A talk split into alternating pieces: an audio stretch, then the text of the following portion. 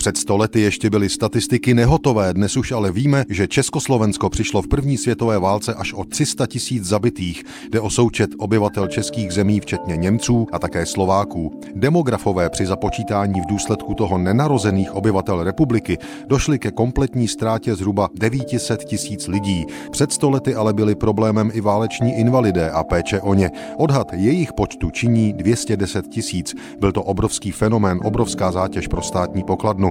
Byla to ale i obrovská výzva pro lékařskou vědu. 21. listopadu 1921 se poměrně široce pomoci válečným invalidům věnují lidové noviny. Přinášejí pro zajímavost příběh z britských ostrovů. I Británie problémům válečné invalidity čelila. 10 tisíc netvořených vojínů vyléčeno. K o něm zmrzačeným vojínům, kteří zasluhují nejhlubšího politování, patří kromě slepců i ti, jim šválka znetvořila obličej. Velmi mnoho chirurgů pokoušelo se pomoci těmto ubožákům obličejem umělým a docílilo se také již pěkných výsledků. Státní lékař dr. Gillies, ředitel Queensova sanatoria v Lindkapu, podal londýnskému spolku lékařů zprávu o výsledcích, jichž v tomto oboru docílil.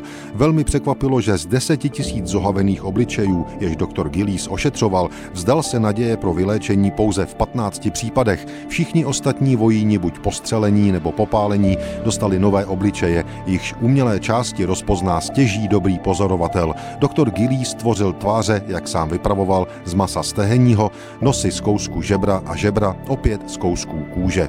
Takové problémy pochopitelně řešilo před stolety i Československo. Systematickou péči stát zavedl na jaře 1919. Vše Vše ale bylo rozděleno podle toho, kde kdo z postižených Čechoslováků bojoval. I taková byla tehdy ještě atmosféra.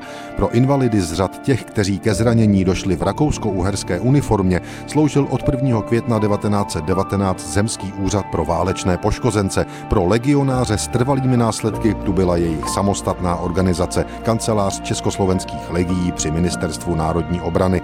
V Československu ale žilo i 380 tisíc pozůstalých po vojácích, kteří ve válce padli ať už v jakékoliv uniformě. O ty pečovala družina československých válečných poškozenců. Ta původně vznikla ještě za Rakouska v roce 1917 pod názvem Družina válečných invalidů zemí koruny svatováclavské.